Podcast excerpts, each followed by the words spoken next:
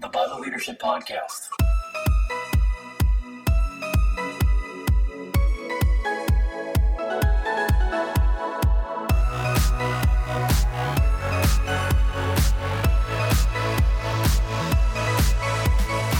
What up, everybody? Welcome to the Bible Leadership Podcast, connecting your Bible to your leadership and your leadership to your Bible. Well, it's been a little while since we've been able to get a podcast out, but I'm excited to bring you today's interview with Pastor Mark Albrecht of Northbridge Church. Two easy to avoid, must have conversations. While today's episode isn't directly about COVID 19, I think you'll still find it helpful. See, you don't need a crisis to need up to date conversations with your team or family members, but crises do tend to attract relational tension. For the organization I lead, all the COVID 19 difficulties have given us new problems to solve, unexpected interruptions, and miscommunicated agendas. So, when do we know it's time to have a tough conversation and how do we do it? We're going to find out together. Here's my interview with Pastor Mark Albrecht on two easy to avoid, must have conversations. Let's go. What up, everybody? Welcome back to the Bible Leadership Podcast. Hey, I'm so excited to have again with us is Pastor Mark Albrecht. And today we're talking about two crucial conversations that we need to have with the people in our organization. Obviously, you talk to the people in your church, in your organization, in your business, but we're talking about two really important conversations that we might neglect, ones that we might not get around to. We we always talk so much to people, but there's certain conversations that have to get done, and we're going to talk about them today. So, number 1, Pastor Mark is embrace hard conversations with staff or the congregation or volunteers or whoever works for you in your organization. So often we veer away from these. And unless there's a certain personality type that you have, most of us don't want to have tough conversations. And yet so much health often comes from tough conversations. Pastor Mark, tell us your experience with this. Where did that go wrong for you? And then what had to happen for you to maybe push past some of that? Wow, you just said some real truth about none of us really likes to have hard conversations. You know, people tell me, well, I, I'm kind of averse to those kinds of things. Well, who is it? Everybody is, yeah. right? and I find that our natural tendency is uh, when there's a, a difficult situation to not say anything and hope it'll just resolve itself on its own. It'll just get fixed. Yep. And it virtually never happens. Festers, that way, right? Yeah. Yes. And it only, it only gets worse, right? And so I've realized uh, over uh, many years of ministry how important it is to be willing to not only step in, but step in uh, quickly in a timely manner to address things. And I really learned this by being on the receiving end of those conversations. Uh, I go way back to when I was 16 years old. I was a new follower of Jesus and I had moved to a new town, and I was, you know, uh, starting out in high school where I didn't know anybody, and a girl took some interest in me, and we started to date. And so, uh, one of the leaders of the student ministry as a part of asked me if she was following Jesus too, and I said no, she's not. And he explained to me something I've never seen before, and that was uh, in you know in the scripture where it talks about not being unequally yoked. And after he showed that to me, he said to me, So when are you going to break up with this girl? And I was like totally blown away because he was, uh, you know, teaching me and expecting me to respond with obedience right away. But as I uh, took that in, I realized he was really expressing great care for me and yeah. a willingness to confront that right up, you know, look me in the eye and tell me that. So that was huge. What a powerful moment. So you were 16 at this yes. point? Yes. What a great demonstration of like what a Christian leader does. Like you just you just go for it. You you call them out on their sin. What he what he must have thought of you. Like even even just like a a statement about your potential. You know what I'm saying? Like he didn't he didn't sugarcoat it because he believed in you. He was yes. like, this kid needs the truth. Yeah. Because he's going places. And it wasn't judgmental. He didn't like really kind of make me feel bad, but he was calling me to a to a standard that Christ followers and I think he saw me as like an emerging leader, what he thought uh, I should be doing. And so I really appreciated him yeah. seeing me that way and challenging me in that way. I think so much damage is done. And so I want us to talk to just the people who maybe they've got a conversation that they need to have. Maybe it's with a child, maybe it's with someone on their team. But you know, Jesus is super clear in Matthew 18. He says, if your brother sins, go show him his sin. Like, like, you know, don't don't be indirect. Don't, you know, say passive aggressive things. Go show him his sin. And I think, of course, it's not always just sin, it's just tension, it's, it's clarity that isn't there. There's things that we need to say. I have jacked some stuff up in the past because I've had a high level volunteer that I knew was not the right person for this. Mm. And I let it go on and on. And what happened eventually, so, so in some sense, I'm being dishonest. I'm lying to them by not saying anything. In other words, I'm giving them the impression, no, you're good. This is good. This is how I want it. But that wasn't how it was going to be good. And that wasn't how, how God wanted me to act. He wanted me to just be truthful. And it ended up breaking a lot of trust when I finally told them, like, actually, you know what? This isn't working. And this isn't what we need you to do. It was much more hurtful because dude, you waited, all this time you lied to me essentially Yeah. by not, you know, loving me enough to just tell me early, even though it would have hurt them, it hurt them more finding out later. Mark, why do you think we avoid these conversations? Like, what are some of the things the devil tells us about this? Why it would be better not to say it? You know, it's funny when, you, when I just talked about that situation when I was 16. The leader who said those words to me, my respect level for him went way up because, Yeah. like, wow, his courage. But I think when we're the one who has to deliver a challenging word, we think we're going to lose a relationship. We're Mhm. going to have a, a friendship damaged. Um, where a person's not going to understand, and so therefore, you know, let's just not do it. Where uh, even though sometimes that might be the initial response, usually over time, relationships are deepened and respect is Yes, heightened yes. when someone has the courage to do that. And it is over time. Often, often it's a little rough at Yeah, first. yep, But and I think that's that's even just saying in the conversation, I love you enough, I value enough that I this is normal for relationships that go deeper. So I want to push through it with you. So we come out on the other end more, you know, intimate. Right. You know, in, in right certain and i way. think sometimes too and we're talking you you mentioned it like a, a volunteer leader um, i think sometimes we think this conversation is all just about performance or task accomplishment but i think it's really so much a discipleship tool as uh, we speak into the life of another god uses that to help that person grow in christ maybe the person that is leading a ministry is in the wrong slot or maybe they needed that kind of challenge to be, help them express their gifts in a different way uh, that wouldn't have happened if somebody didn't uh, challenge them in that regard. And sometimes it's just like uh, learning how to follow Jesus with a greater passion and intentionality. And so I, it's not just a conversation that needs to happen and you're slapping somebody's wrist, yeah. but it's really a part of discipling them and Yes, building them. yes, I care yes, about you enough to that's so really build into you. Yeah, that's so good. I feel like we could have a whole podcast called "Stupid Things Carter Has Done." Um, but With a, with a follow up of stupid things Mark Albrecht's done. But what are some things that that we do wrong here? Because while okay, yes, have the conversation, I've certainly done that wrong, and in more than one way.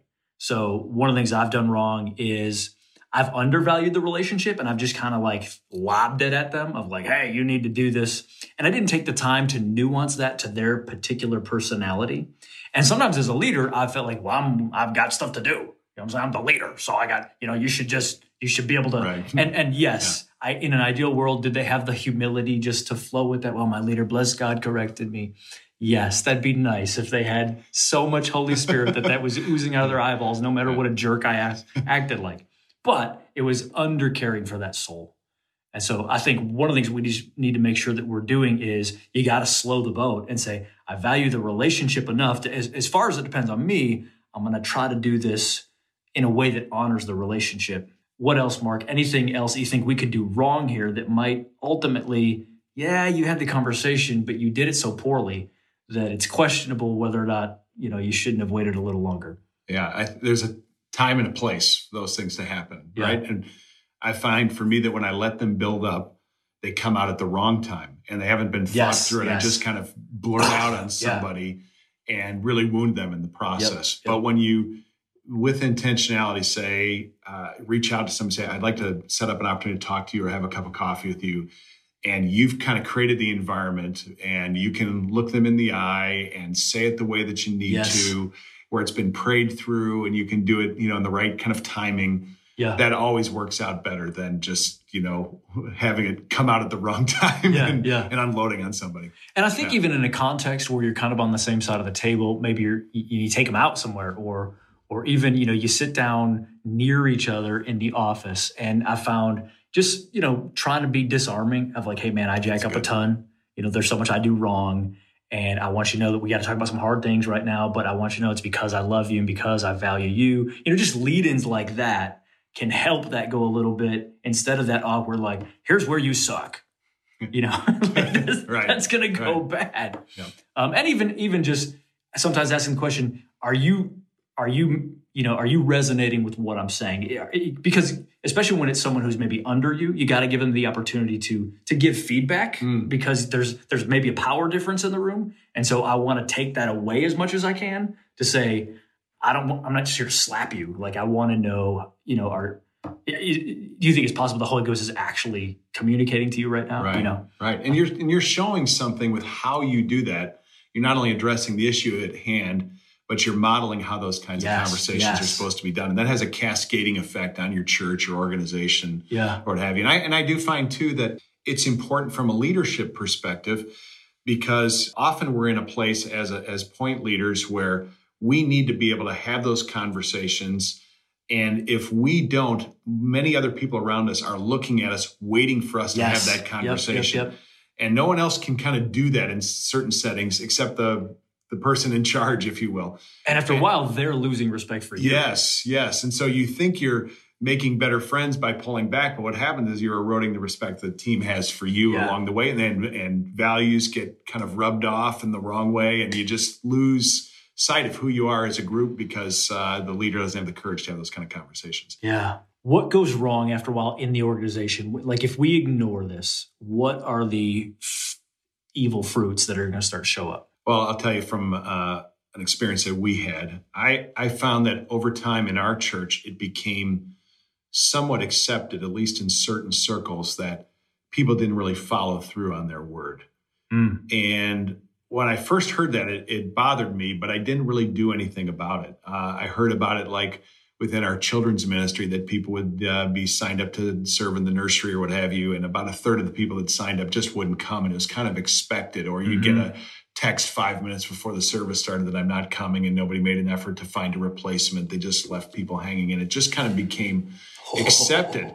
And it kind of began to permeate through our church. And there was probably a sense where people on our staff and leadership were waiting for me to address this and i and i waited and i didn't do anything about it but it all came to a head we had a, a dinner at our church where uh, the dinner was provided for free but we asked people to sign up and you come to it and uh, we had a, uh, a family in our church that owned a restaurant and they were providing food for the number of people that were there and so they were incredibly generous and supplied food for the uh, the meal that we had and over 50 people who signed up to come just didn't show up.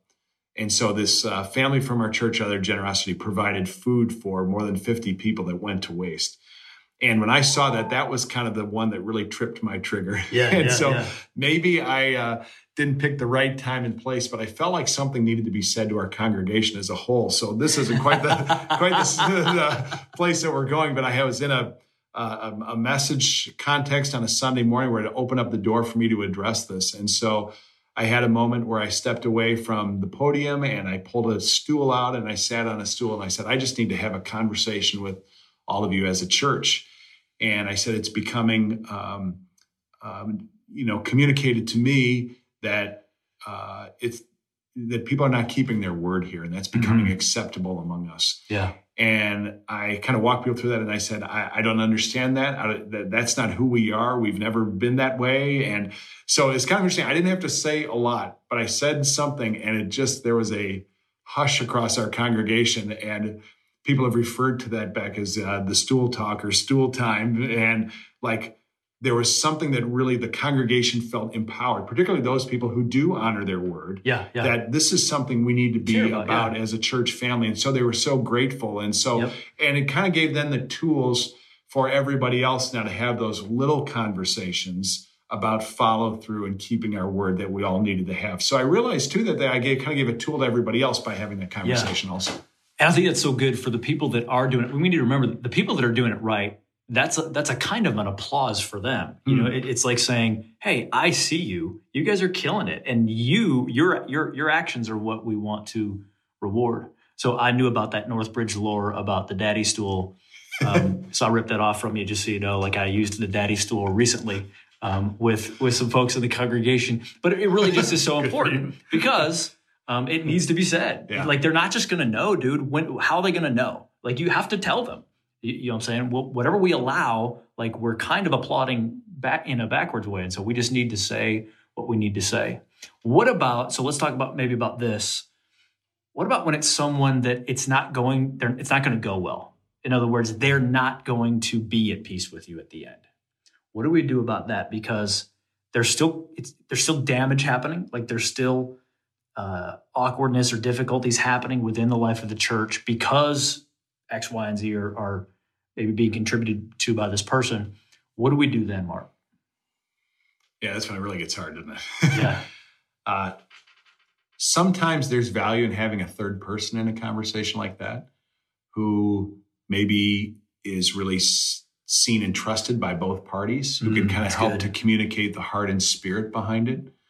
Um, if there's an expectation that the other person is going to behave really poorly, then having a third person in there might one kind of um, put a cap on the emotions a little bit because there's a kind of a witness to all of it. Um, yeah, that's good. but it just yeah it's just uh, we we can't own the reaction that the other person has to have you know romans 12 says as far as it depends on you be at peace with all people That's we right. can't make things happen in the life of another person i think our job is to be faithful loving direct with the conversations that we have and trust that god will use it i think about a story from my past where this the conversation did not go well and i didn't expect it to not go well so it really Okay. kind of blindsided me I had a conversation with someone who uh, wanted to be in a leadership role in our ministry many, many years ago. And I just kind of walked through why I thought that person wasn't ready for it, how they'd be in an apprentice uh, role. And the person didn't speak to me for a year. And it was part of our church. And so finally, we had to have a, a mediator involved and a spouse involved to help kind of bring things together. And I can look back from my vantage point and see that that was a really valuable conversation in that Mm. person's life because they went on to be a really fruitful Christian leader. But it was a very painful year for me for someone that was not only someone in my church, but someone I considered a friend who wouldn't even speak to me because they were so injured. But I think I did the right thing, Yeah. despite the fact that it was really hard. I really love that, man. What I what I picked up is number one, at the end of the day, and this isn't this isn't never to justify poor behavior or being harsh, but at the end of the day, if you're the leader, you're the leader, and you have a you have a responsibility before the Lord to protect those sheep. And He's giving you wisdom, He's giving you vision to understand what they need and what they don't need. And so it's nobody else's job but yours, and you can get help to do it, but you still have to make it happen. I think also what is important to remember is just like Mark, you just said, you don't know how Jesus is going to use because you're you're telling the truth, you're honoring them by giving them true feedback. You don't know how Jesus is going to use that hard moment because we've all had hard moments when someone corrected us or whatever and is like, yeah, that sucked at the moment. Yes. But honestly, for the next six months, you heard the voice of the Holy Spirit. You you replayed that conversation, and, and the Lord's like, no, actually, that's exactly what I'm saying. Yeah. You know, you need to correct. You know, you need to come under that. So And rarely do you hear that back from people. They tell somebody else Right, that was right, a really right. good conversation. They rarely come back and say, "Hey, thanks so much for having a hard word for me." But you just got to, you know, if the Lord's put it on your heart, you just got to do it. Yeah. I think one other thing that I might bring up with regard to this is the responsibility of the leader to create a culture where feedback is normal and where, um, so in other words, it's not that we won't have hard conversations, but if we're teaching people, you can give me feedback and I'm going to give you feedback, it becomes less of a scary thing because we've seen it now succeed multiple times again and again and again. So getting feedback itself is like, well, it's, it's going to be a little crunchy, but I know that they love me. I know that this is how we do things, and I know it really is best, you know, for the organization, for the relationship. Absolutely, I, I would totally agree. Of uh, modeling being coachable, and we we need to receive feedback from people within our circle, and sometimes people from outside of our circle. Yeah, And if we can do that, and we can receive a hard word every now and again, then it's uh, and we share those stories. Yeah. and it becomes easier to yes, then we gotta share. a difficult conversation with That's good. else. So we talked about the first crucial conversation we need to have, which is embracing hard conversations with you know staff, congregation, volunteers. But you mentioned another conversation in in one of your illustrations there, Mark, about the daddy talk and how you essentially said that's not who we are. And I Mm. love that because that's number two. You're congregation or your organization, if you're the leader, they're going to become who you say they are. And so we've got to have a lot of time talking about that. You told them who they are. How do we do that as leaders? Is that something you plan out? Like you have certain descriptors that you're like, this is what I'm going to tell my people they are so that they become that. How's that work for you? You know, that was a, a lesson learned over time. I was in a, a, church setting with a with a really strong Christian leader, but occasionally he would express a lot of frustration towards the congregation, and I, I began to see that one of the uh, unanticipated outcomes of that was the congregation didn't rise to the challenge. They began to see themselves in the negative light with which he mm-hmm. spoke of them. Yeah, yeah. And along the way, I kind of learned this idea that your congregation will become who you say that they are. Yeah. And so as we speak words of life and vision and aspiration, over time, the congregation begins to see that's not just who we aspire to be, but that's yeah, who we yeah. are. I'll give you kind of a different story related to this of I love Joe Maddon, the manager of the Cubs. Uh, he's got a motto called respect 90 which is we run hard from home to first base. And that's like that's who we are. Yeah. In the major leagues a lot of guys who hit a routine ground ball they give a half-hearted effort and don't really run a run a ball out. He says that's not who we are. Mm. and from time to time when somebody violates that he'll sit them down not just to discipline them but a reminder that's not who we are. Yeah. And so i think uh, over time a, a pastor really has a powerful opportunity from the platform and from other uh, communication vehicles to help to speak about who the congregation is in ways that not only inform the thinking of the people of the church, but even speak into how they will talk about their church to other mm, people. Mm, yeah. And so, like, uh, I, I, remember our our first year as a church, uh, we sent out a church planter. We sent out a, a pastor and another family, and we didn't have many. Uh, uh, much in the way of financial resources at that point in time, but we sent out $5,000 and people said, How can we do this? And we said, Because this is who we are. We're committed yeah. to multiplication. Amen, amen, and over amen. time, that became rooted in the DNA of our church. This is who we are. We've uh, given away our Christmas offering every year. We've said, um, you know, God has been generous with us in Jesus, and we're called to be a generous church, and we are a generous church. And so people over time say, "Yeah, that's who we are. Yeah. We're we're a church of generosity." When we uh, step out to try something that we've never done before. We say we're we're a risk taking church. When we feel the Spirit of God calling us to do something, we step out in faith and we take a risk. We're not afraid to fail as a church. And as we kind of say those things, people kind of grab onto that and begin to identify themselves and speak about our church in the same way. I think that's so powerful. I think what we're talking about today is the power of our words. Like we have the power to bring correction. We have the power to, in a sense, prophesy who our people are going to be.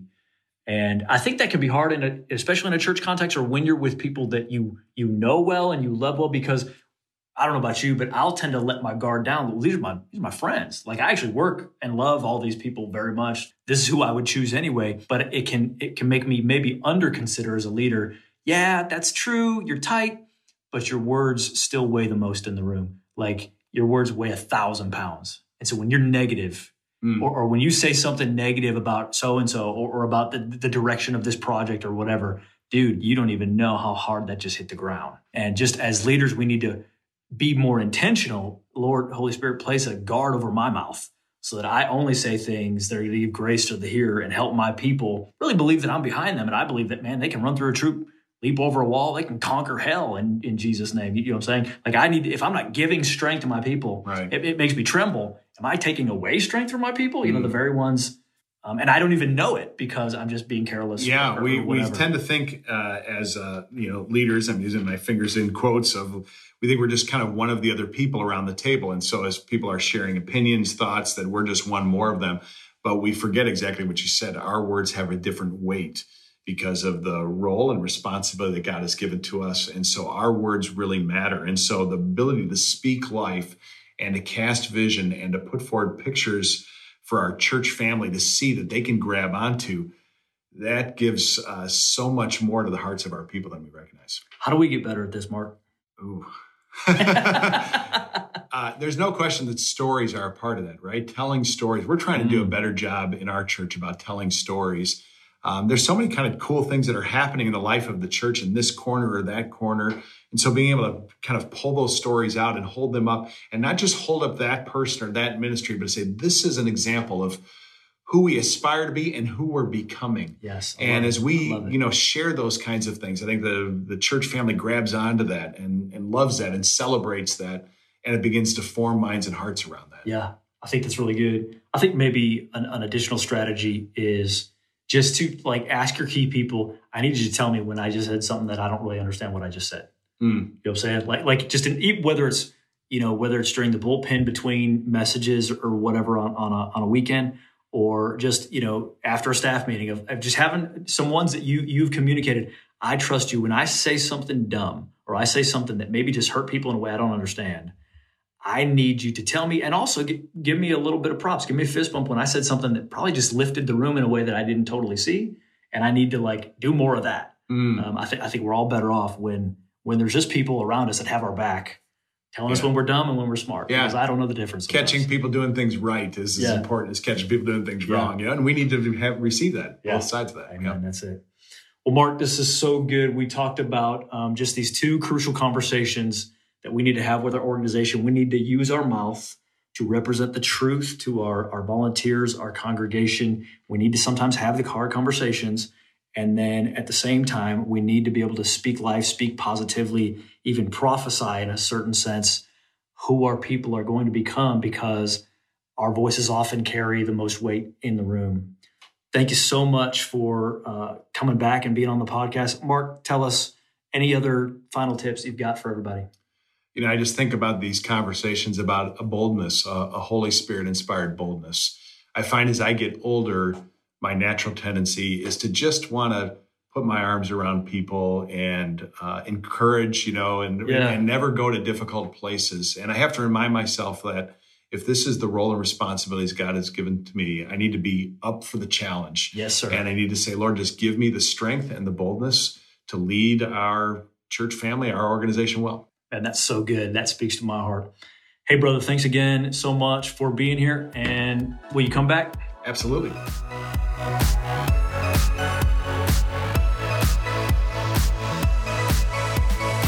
Hey, thank you so much for joining us. If you'd like more leadership content like this, check out BibleLeadership.com. Check out our YouTube channel. And if you want to support the Bible Leadership Podcast, go to patreon.com slash Bible Leadership. Now, here is your closing leadership tip. Let's not underestimate how much may ride on our obedience. Think about when God called Moses and how much God could have told him about the future that would have been amazing, but God didn't tell him. All he wanted Moses to do was to obey. He didn't tell him about the kings that would come through their line. He didn't tell him about Solomon and the great things that would uh, be ushered into the kingdom of Israel. He didn't tell him about the Messiah. He didn't tell him about the church that would come later on. He didn't tell him any of this stuff. And there are things that God is not telling us about the dramatic results of our obedience. So don't take confidence with the flesh. Let's take counsel with the scriptures and wise counsel of the Holy Spirit. I really believe one day in heaven, we're going to realize that our disobedience cost us much more ground than we ever imagined, and our obedience had far greater long term impact than we ever imagined. We'll see you next time.